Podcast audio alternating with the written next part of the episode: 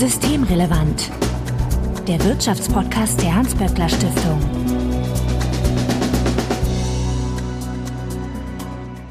Heute ist Donnerstag, der 20. April 2023. Willkommen zur 140. Ausgabe von Systemrelevant. Christina Schildmann, ich grüße dich. Ich grüße dich, Marco. Du leitest die Forschungsförderung bei der Hans-Böckler-Stiftung und Beatrice van Berg. Grüß Gott. Hallo. Du bist wissenschaftliche Mitarbeiterin beim Bundesinstitut für Berufsbildung, promovierst zu suchthaftem Arbeiten an der Uni Hamburg und bist Mitautorin der Studie Suchthaftes Arbeiten und Gesundheit, die von der Hans-Böckler-Stiftung gefördert wurde. An euch wie immer vorweg der Hinweis, dass wenn ihr uns erreichen möchtet, könnt ihr es beispielsweise auf Twitter antickern, at böckler-de oder auch per E-Mail an systemrelevant at böckler.de. Also Hinweise, Korrekturen und Anregungen bitte einfach einsenden und wir freuen uns, wenn ihr uns in einem Podcatcher eurer Wahl abonniert. Mein Name ist Marco Herak und wir wollen uns heute über Arbeitssucht unterhalten. Ich vermute, das hat der ein oder die andere schon vermutet, als ich Beatrice vorgestellt habe. Tja, ich glaube, wie immer im Leben gibt's von jeder Medaille mindestens zwei Seiten und in dem Fall reden wir, glaube ich, sehr oft über Überstunden. Also eigentlich im negativen Sinne, wir beschweren uns darüber. Wir reden aber selten darüber, dass es wahrscheinlich Menschen gibt, die ganz gerne Überstunden machen und hinterfragen dann gar nicht so sehr die Motive. Und vielleicht findet unsere heutige Folge in diesem Spannungsverhältnis statt. Beatrice, vielleicht zum Anfang, wie bist du denn auf das Thema Arbeitssucht gekommen oder gestoßen? Also ich hoffe nicht durch Selbstbeobachtung. Nee, natürlich nicht, aber das höre ich häufig, dass ich da ja besonders gefährdet sein muss. Also grundsätzlich bei dem Thema ist es so, dass es sehr, sehr wenige große Umfragen gibt, die überhaupt zulassen, dass man das auf alle Erwerbstätigen schätzen kann. Das war so unsere Hauptforschungsmotivation. Ich persönlich habe schon länger ein intrinsisches Interesse am Thema Arbeitsbedingungen und gute Arbeit. Das ist einfach mein Forschungsfeld, wo ich mich zu Hause fühle. Und die anderen beiden Autorinnen, die sind ja Berufsforscherinnen stärker und die hatten halt ein Interesse daran, generell Prozesse auf dem Ausbildungsarbeitsmarkt und im Beschäftigungssystem besser zu verstehen. Und dafür ist natürlich so ein Phänomen wie suchthaftes Arbeiten auch super interessant. Christina, das wundert mich jetzt aber, weil der Workaholic so seit den 90ern ist der, der mir sehr präsent. Also habe ich dann irgendwann zu denken angefangen. Und eigentlich schwebt der doch immer durch sehr viele Diskurse durch. Und da ist dann die Studienlage noch nicht so ausreichend.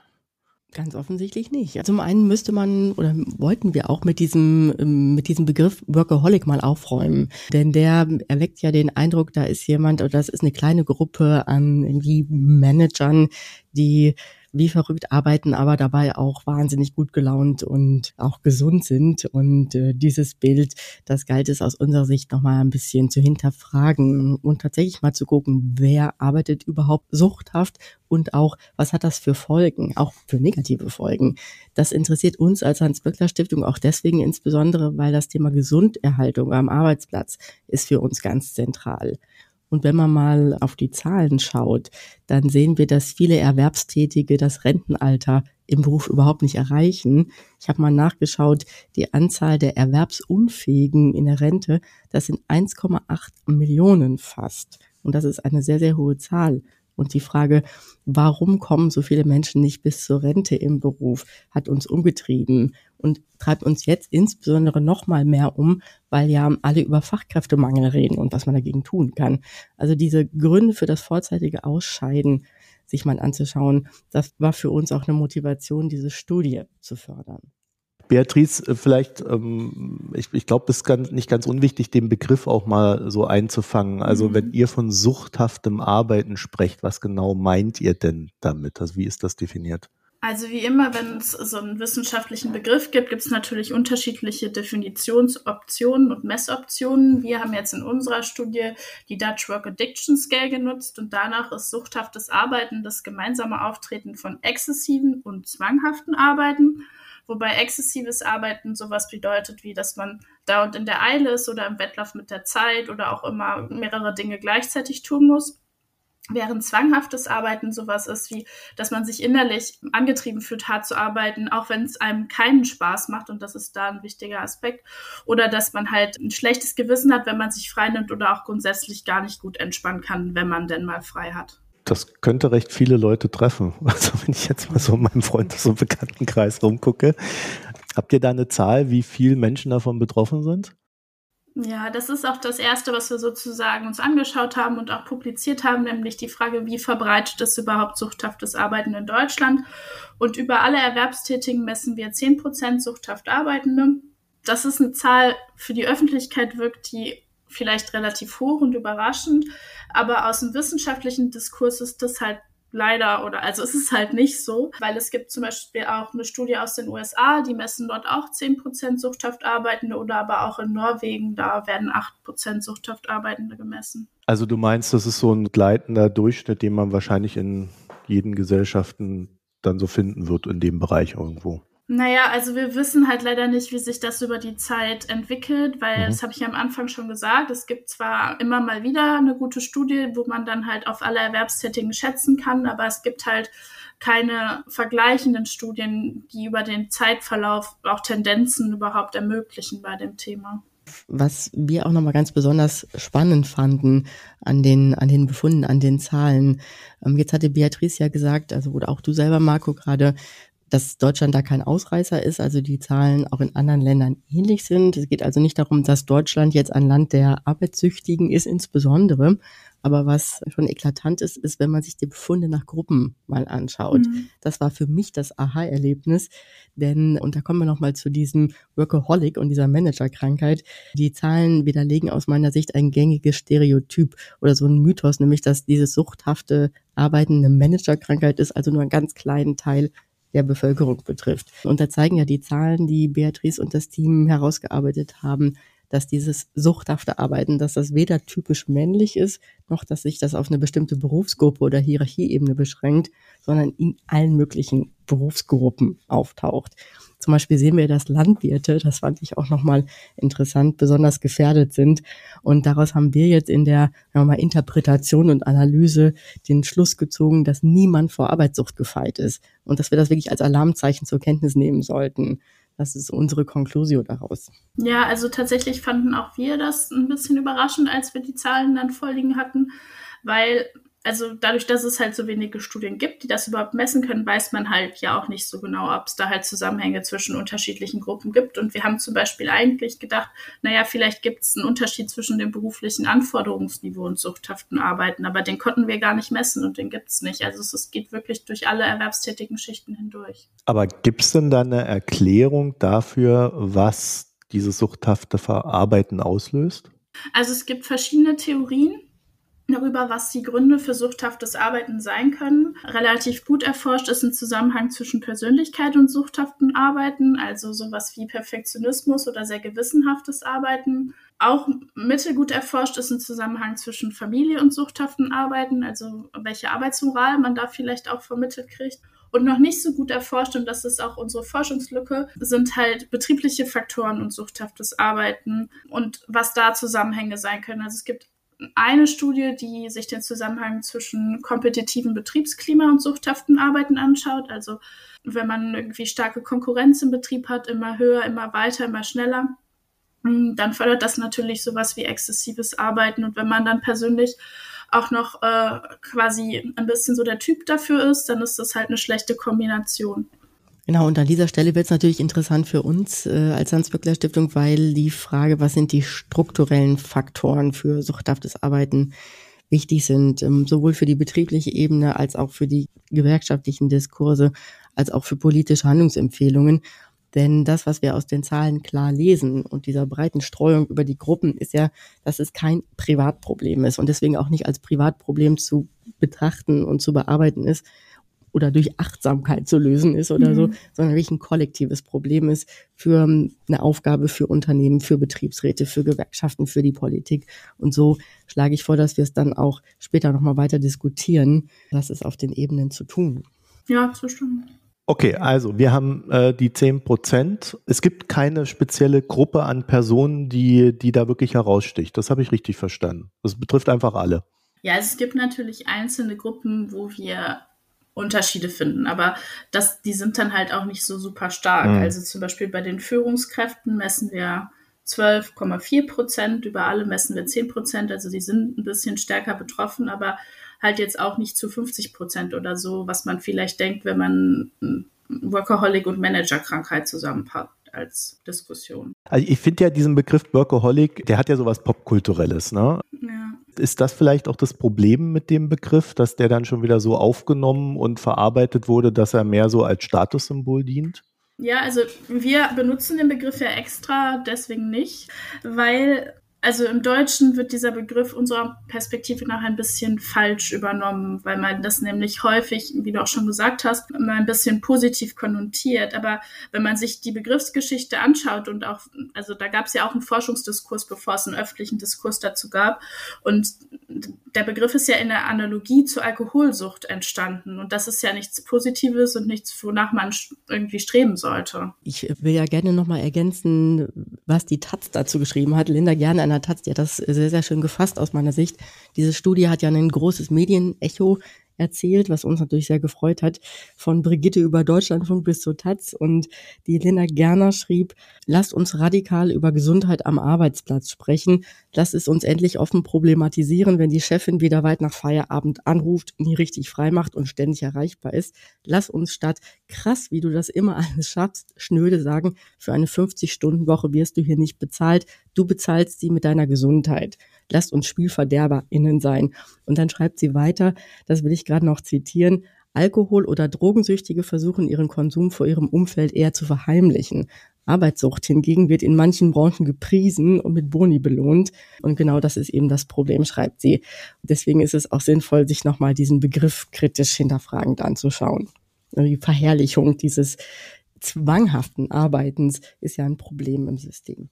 Wir sind ja gerade in so einer Phase, wo, wo dieses Thema, also ich glaube ich, sehr, sehr intensiv diskutiert wurde. Ne? Also wir hatten ja Corona, da gab es dann dieses, dieses Homeoffice, was erstmal sehr freudig aufgenommen wurde, medial, aber dann hat sich dann doch rausgestellt, ja, da sind so ein paar Probleme damit verbunden, gerade wenn du dann noch irgendwie Kinder nebenher betreuen sollst, während du arbeitest. Dann haben wir jetzt auch viele junge Leute, die sagen, nee, eure, eure Arbeitsethik, die ihr da habt äh, und, und diese Überstunden, diesen ganzen Kram wollen wir eigentlich so nicht haben. Da gab es dann auch gerade in den USA große Diskussionen, äh, wo sich der Manager wiederum beschwert haben, dass die jungen Leute keine Überstunden machen wollen.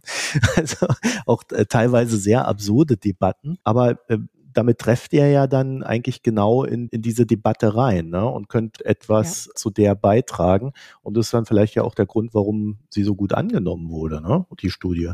Ja, genau. Also da haben wir uns auch Gedanken darüber gemacht, warum ist die so geflogen, diese Studie? Warum haben so viele Journalistinnen und Journalisten da so, so dankbar zugegriffen und darüber so, so intensiv berichtet? Zum einen können wir uns vorstellen, dass sie sich möglicherweise selbst für gefährdet halten. Ähm, es gibt einen interessanten Begriff in der Arbeitsforschung, der heißt interessierte Selbstgefährdung. Das heißt, ähm, das permanente Überschreiten der eigenen Belastungsgrenzen, um eben besonders gut zu performen. Und dazu gehört natürlich auch die Warnsignale des eigenen Körpers zu ignorieren, systematisch. Und ich kann mir vorstellen, dass das viele auch selber bei sich beobachten.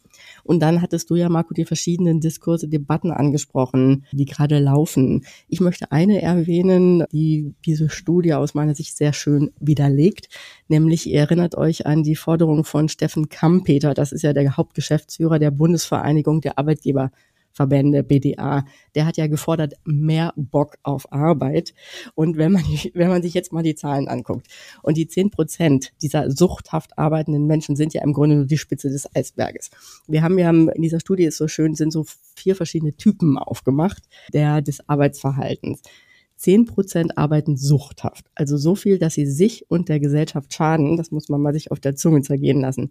33 Prozent arbeiten zwar nicht suchthaft, aber exzessiv. Zwei Prozent arbeiten zwanghaft.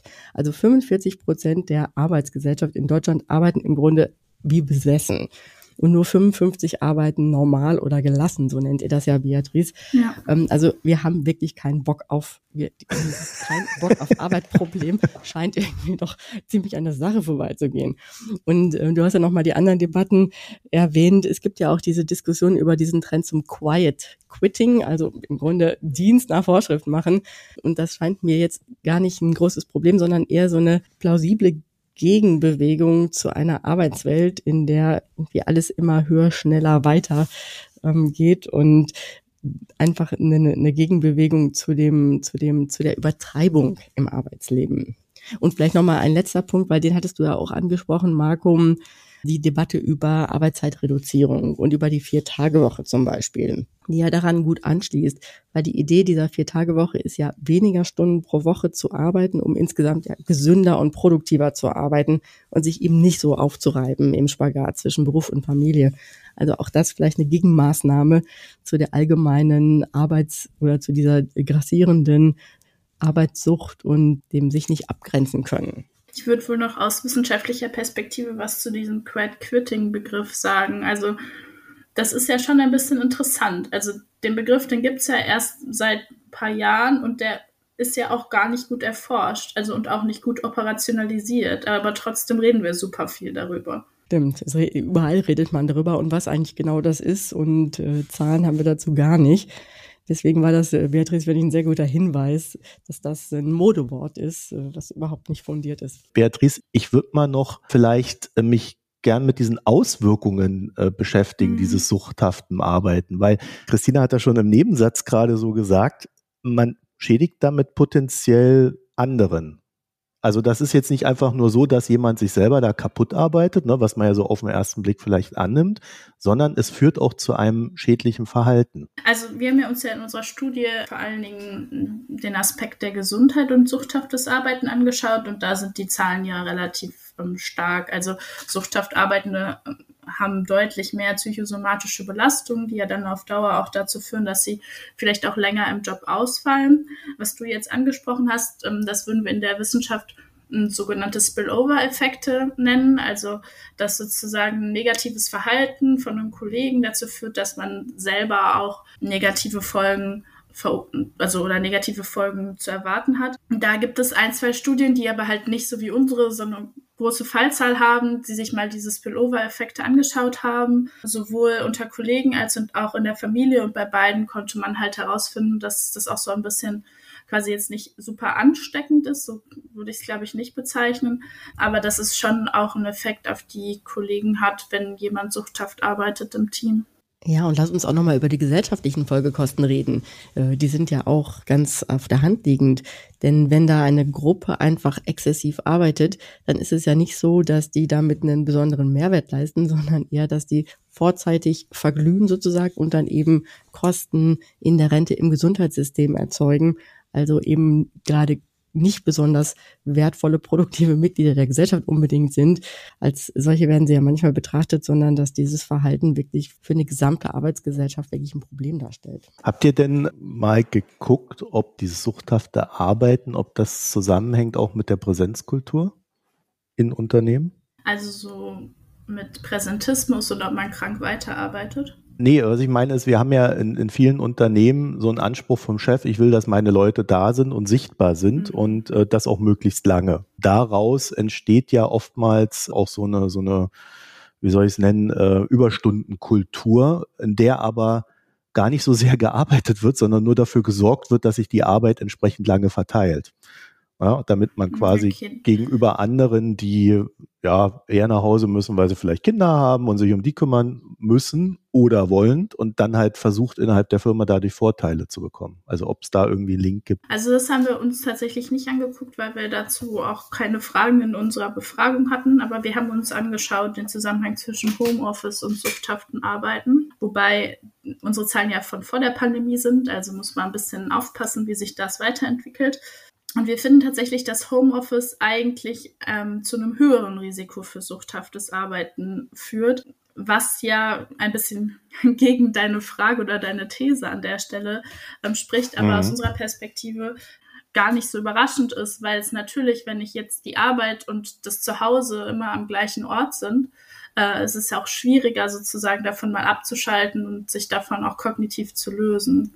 Und deswegen vermuten wir, basierend eben auf diesen, auf diesen Analysen von euch, Beatrice, dass äh, Corona da tatsächlich mit Blick auf dieses suchthafte arbeitenden Brandbeschleuniger sein konnte. Ich weiß, dass ihr das noch nicht zeigen könnt, weil die Zahlen von vorher sind, hattest du ja gesagt. Mhm. Aber ähm, die Logik scheint mir plausibel, dass, dass dieses massive Homeoffice in dieser Corona-Phase die Arbeitssucht eher befördert hat. Ähm, das hast du ja angedeutet, Beatrice. Das ist dann eben eine Phase, wo die Entgrenzung sehr, sehr stark ist oder warm. Keine soziale Kontrolle, keine Vorgesetzten, die sagen, die das sehen und sagen, jetzt geh mal nach Hause, jetzt hör mal auf zu arbeiten Also die Versuchung oder die, die Gefahr, da eben in so suchthaftes Arbeiten zu rutschen, scheint, ähm, scheint mir da groß. Ja, unsere Studie zu Homeoffice und suchthaftes Arbeiten kommt halt erst Ende des Jahres raus. Aber was ich an den Ergebnissen halt auch nochmal sehr bezeichnet finde, ist, wir haben uns halt auch angeschaut, ob es eine Arbeitszeiterfassung im Homeoffice gibt, also ob die Stunden auch angerechnet werden können. Und die, die quasi sagen, nee, meine Stunden können eigentlich gar nicht richtig angerechnet werden, die haben noch mal ein höheres Risiko für suchthaftes Arbeiten im Vergleich zu denen, die kein Homeoffice haben. Also das deutet ja schon darauf hin, dass man da eigentlich auch mehr Regulierung vielleicht bräuchte. Ja, unbedingt. Ja, so würde ich eure, eure Befunde auch deuten, dass unreguliertes Homeoffice insbesondere das Problem ist. Genau, das hätte ich nämlich jetzt auch gerade gefragt, weil wir haben ja jetzt schon ein paar Folgen gemacht, wo wir immer wieder auf dieses Thema Homeoffice gestoßen sind aus verschiedenen Perspektiven. Und genau da habe ich auch dieses Gefühl, das Homeoffice verlangt eigentlich nach viel mehr Regulierung als ein, eine Arbeitsstätte, in der alle zusammenfinden. Aber das könnt ihr dann erst mit der Studie sagen, wenn sie dann Ende des Jahres rauskommt. Ja, ist so. Also ich will halt jetzt nicht alles erzählen, was drinsteht, wenn es niemand nachlesen kann. Das ist vielleicht so ein wissenschaftlicher Anspruch, ja. den ich da an der Stelle habe. Ja, da können wir ja dann nochmal einen Podcast zu machen und uns dann auch nochmal äh, darüber unterhalten. Aber mit der Studie, die wir jetzt haben, habt ihr denn dann Empfehlungen, was gemacht werden sollte in den Betrieben, vielleicht aber auch vielleicht von der Politik? Aus einer soziologischen Perspektive würde man ja immer so in drei Ebenen einteilen, also Mikro, Individuum, was kann man da tun? Also da gibt es auch am meisten zu, weil die Psychologen am meisten zu dem Thema forschen. Und die sagen halt immer, naja, wichtig sind halt Regenerationszeiten, dass man auch mal den Kopf frei bekommt. Was heißt das jetzt in der Praxis übersetzt? Dass man auf jeden Fall mal einen längeren Urlaub machen muss. Ähm, gleichzeitig bedeutet es aber auch, dass die Überstunden, die man gesammelt hat, dass man die auch mal abbauen muss. Und das ist vielleicht auch etwas, was nicht in jedem Betrieb selbstverständlich sind. Und dann sind wir schon direkt auf der Betriebsebene. Dazu habe ich auch schon mal ein bisschen was gesagt. Also wichtig ist ja eine Betriebskultur, die so ein bisschen suchthaftes, suchthaften Arbeiten entgegenwirkt. Was wäre das zum Beispiel? Also zum einen wissen wir aus anderen Studien, dass Projektarbeit auch stark mit psychosomatischen Beschwerden zusammenhängen kann, wenn halt die Deadlines zu eng gesetzt sind und die äh, Projektmeilensteine alle zu nah hintereinander folgen. Da muss man halt dann aufpassen. Und auch grundsätzlich ist ja auch genug Personal super wichtig, ähm, dass man halt nicht noch den Job von der Stelle machen muss, die ausgeschrieben ist, aber nie besetzt wird. Genau, und dann auch, dass nicht negativ diskutiert wird, wenn sich mal jemand krank meldet. Also es ist okay, krank zu sein und dann halt auch nicht zu arbeiten. Zur Makroebene ist es halt super schwierig, auf Basis der Studien so viel zu sagen, weil halt die Datenlage so schwierig ist. Ne? Also wenn man auf der Makroebene argumentieren wir werden halt zum Beispiel ja auch nochmal stärker vergleichende Studien zwischen vielleicht verschiedenen Nationen mit verschiedenen Wohlstaatssystemen und verschiedener gesetzlicher Regulierung auch wichtig. Und deswegen kann ich da aus wissenschaftlicher Perspektive auch nicht so viel zu sagen.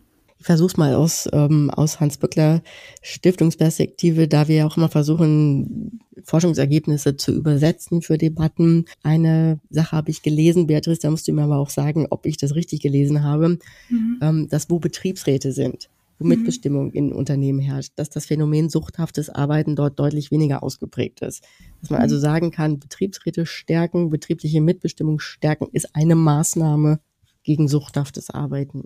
Wir finden halt sowohl für die Betriebsgröße als auch für die Betriebsräte einen Effekt. Also je größer der Betrieb ist, desto geringer ist das Risiko, suchthaft zu arbeiten. Und auch wenn man einen Betriebsrat hat, ist das Risiko, suchthaft zu arbeiten, geringer. Und wenn man sich das mal dann alles zusammen anschaut, dann wäre unsere Hypothese, was dahinter steckt, dass Betriebsräte mit den Instrumenten, die sie halt haben, vielleicht für Regulierung im Betrieb sorgen, die halt dem suchthaften Arbeiten ein bisschen entgegenwirken kann, wie Betriebsvereinbarungen zur Arbeitszeit zum Beispiel.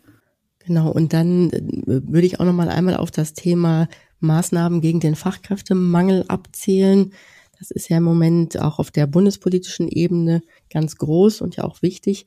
Die Debatte darüber, wie man diesem Fachkräftemangel entgegenwirken kann, da sollte man aus meiner Sicht dann tatsächlich diese Frage von, wie kriegt man suchthaftes Arbeiten in den Griff, auch äh, mit reinnehmen. Denn das sind ja genau die Menschen, die uns verloren gehen auf dem Arbeitsmarkt, weil die sich einfach total überstrapazieren. Und ähm, drittes, drittens, das hatte ich vorhin schon erwähnt, ähm, scheint mir das äh, die Debatte über die Vier-Tage-Woche ein guter Kontrapunkt zu diesem äh, suchthaften Arbeiten, denn das ist ja einfach eine ganz andere Norm, eine ganz andere Idee vom, wie man ideal arbeitet, als dieses permanente Verfügbarsein, dieses sich ununterbrochen verausgaben, dieses immer nur die Arbeit im Kopf zu haben, also vier Tage Woche als Gegengift möglicherweise zu diesem Phänomen. Das sind jetzt natürlich alles so Festanstellungsverhältnisse, über die wir da reden. Ne? Also wenn, wenn man so äh, freie Verhältnisse hat, ist das ja wesentlich schwieriger für jemanden, auch aus ökonomischem Druck heraus, da auch für sich so ein Management zu finden. Und das ist auch sehr schwierig zu regulieren von außen. Ne? Wir finden, dass bei den Selbstständigen suchthaftes Arbeiten auch stärker verbreitet ist. Also die kommen auf 14 Prozent suchthaft Arbeitende. Da kann natürlich auch eine gewisse Existenzangst ähm, sozusagen der Auslöser dafür sein und dann kommt man irgendwann nicht mehr raus. Das heißt, eine gute Absicherung, gute Existenzabsicherung für FreiberuflerInnen ist auf jeden Fall ja auch eine zentrale politische Forderung, um eben gar nicht erst den Auslöser zu liefern neben der Erwerbsarbeit und den Selbstständigen gäbe es ja noch die Care-Arbeit. Nicht immer unbezahlt, aber gerne mal. Habt ihr das auch untersucht? Also unserer Meinung nach ist es ein großes, ähm, eine große Forschungslücke bei dem Thema, weil das Thema suchthaftes Arbeiten wird halt immer nur auf Erwerbsarbeit gedacht und diskutiert und halt nicht auf unbezahlte Arbeit wie Care-Arbeit oder auch ehrenamtliche Tätigkeiten. Und das ist ja generell in dem Forschungsfeld Arbeit und Gesundheit große offene Flanke, insbesondere wenn man sich auch die Arbeits- und Lebensverhältnisse von Frauen anschaut, die halt natürlich neben ihrer Erwerbsarbeit häufig auch noch einen riesigen Haufen unbezahlte Care-Arbeit zu erledigen haben. Und wenn die dann eine schlechte Gesundheit haben, dann liegt das vielleicht nicht immer nur an der bezahlten Arbeit. Ich glaube auch, dass wir das uns nochmal gründlich angucken müssen. Und so wie du beschreibst, Beatrice, guckt man oft immer nur in der Forschung auf die Erwerbsarbeit, also die bezahlte Arbeit und nicht auf die unentgeltliche, auf die Sorgearbeit ähm, und auch nicht auf die Kombination aus den beiden. Ich habe einen, sagen wir mal, Hinweis darauf, dass das ein wichtiges Forschungsfeld sein könnte.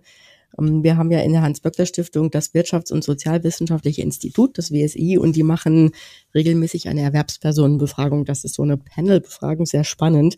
Und die jüngste Welle hat gezeigt, das ging auch durch die Medien, ähm, dass Mütter sich gerade besonders belastet fühlen und auch ein zunehmendes Misstrauen in die Politik verspüren, was äh, möglicherweise mit der besonderen Belastungskonstellation in Corona, aber auch darüber hinaus hat, dass da eben diese Sorgearbeit, die da gleichzeitig im Homeoffice äh, zu leisten war, dass die überhaupt nicht gesehen worden ist von den politischen Akteuren, von der Gesellschaft und dass daraus eben noch so eine besondere Frustrationserfahrung entstanden ist und dass da auch einfach Ideale kollidiert sind, wie eben das Leitbild des idealen Arbeitnehmers, immer verfügbar, mit ähm, der Notwendigkeit, aber auch Sorgearbeit zu leisten, dass es einfach überhaupt nicht lebbar ist. Deswegen finde ich dieses Spannungsfeld darauf zu gucken und nicht nur auf die Erwerbsarbeit absolut zentral.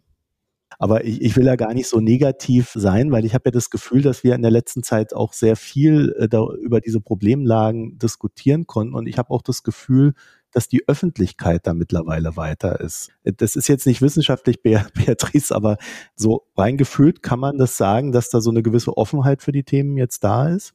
Also ich habe super viele Presseanfragen für das Arbeitssuchtthema auf jeden Fall in den letzten Wochen beantwortet, was ja irgendwie auch zeigt, dass da auf jeden Fall großes Interesse dran ist. Und bei dem Care-Arbeit-Thema würde ich auch sagen, dass es, hat, hat Christina ja schon gesagt, jetzt auch die ein oder andere Umfrage in dem Themenbereich Arbeit und Gesundheit gibt, die das auch erkannt hat, dass man wenn man die Gesundheit von Erwerbstätigen sich anschauen will, auch mal schauen muss, welche Belastungen sozusagen auch außerhalb der Erwerbsarbeit auch unterschiedlich für soziale Gruppen existieren und dass das auch wichtig ist, um auf Dauer halt arbeitsfähig zu bleiben. Ne? Also Gesundheit hängt ja nicht immer nur von Arbeitsbelastung, von bezahlter Arbeit zusammen. Und da merkt man schon, dass da langsam so der Klick auch in der im wissenschaftlichen Diskurs auch passiert. Mit diesen hoffnungsvollen Worten sind wir dann am Ende der Sendung. Vielen Dank, Beatrice van Berg. Ja, danke schön. Und Christina Schildmann.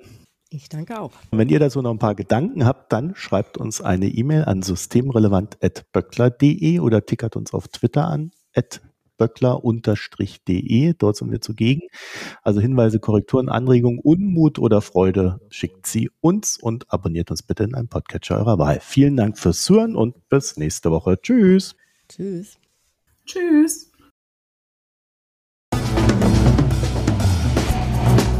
Das war Systemrelevant. Der Wirtschaftspodcast der Hans-Böckler Stiftung.